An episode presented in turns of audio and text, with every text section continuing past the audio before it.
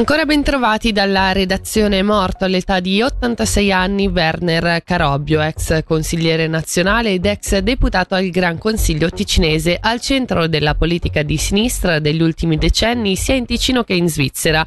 Sentiamo il servizio di Federica Bassi. Tra i protagonisti della recente storia politica ticinese e svizzera della sinistra socialista, la carriera di Werner Carobbio ha segnato un primato di longevità alle Camere federali, così come al Parlamento cantonale, con un mandato al Consiglio nazionale durato 24 anni tra il 75 e il 99 e altri 12 anni trascorsi poi come deputato al Gran Consiglio ticinese dal 99 al 2011, di cui è stato pure presidente tra il 2005 e il 2006. Cofondatore del Partito Socialista Autonomo, di cui divenne segretario, nato dopo la scissione nel 69 dal Partito Socialista Ticinese, Werner Carobbio ha presieduto il sindacato ticinese degli insegnanti negli anni 70. Nel 1991 è divenuto poi presidente dell'Associazione Svizzera degli Inquilini. Maestro di professione, queste le parole del comunicato odierno del Partito Socialista Ticinese, Werner Carobbio ha iniziato la sua carriera politica giovanissimo, iscrivendosi alla Gioventù Socialista e poi venendo eletto nel comitato del Partito Socialista Svizzero. Padre dell'attuale consigliera di Stato Marina Carobbio, nel corso degli anni ha ricoperto diversi incarichi politici ed istituzionali, dimostrando una dedizione costante alla causa dei lavoratori, delle lavoratrici e del servizio pubblico.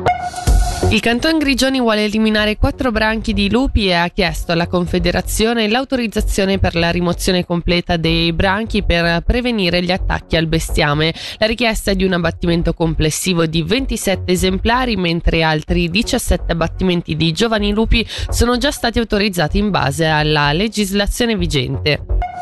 16 giorni di attivismo contro la violenza di genere. La campagna mondiale si terrà dal 25 novembre al 10 dicembre anche in Ticino. Molti gli eventi e le iniziative previsti sul territorio nell'ottica di sensibilizzare la popolazione e con l'obiettivo di contrastare il fenomeno della violenza domestica.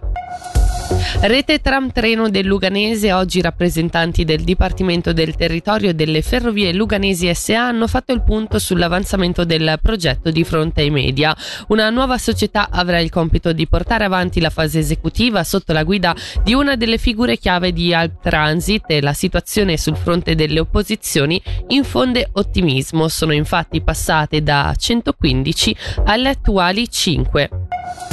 Dopo il riconoscimento quale miglior villaggio turistico sono stati presentati i grandi progetti di turismo sostenibile in collaborazione con eh, le cattedre UNESCO di Genova e della Svizzera italiana. Per l'occasione abbi- abbiamo quindi parlato con Jürg Schwerzmann, capo di Castero Turismo di Morcote con la scelta della strategia che integriamo per esempio tutta la zona del Monte San Giorgio, tutto il Ceresio, vogliamo attirare soprattutto clienti educati, informati che rispettano anche questi, questi principi.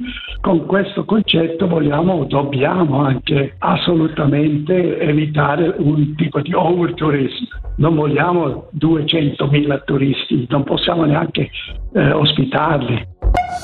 E ora lo sport con l'hockey. Il Lugano ha ingaggiato il portiere Joren van Pottelberg, classe 1997. Nelle ultime stagioni ha vestito la maglia del Bien e arriverà a Lugano nel 2024 con un contratto triennale. Di conseguenza non è previsto alcun rinnovo di contratto per Koskinen.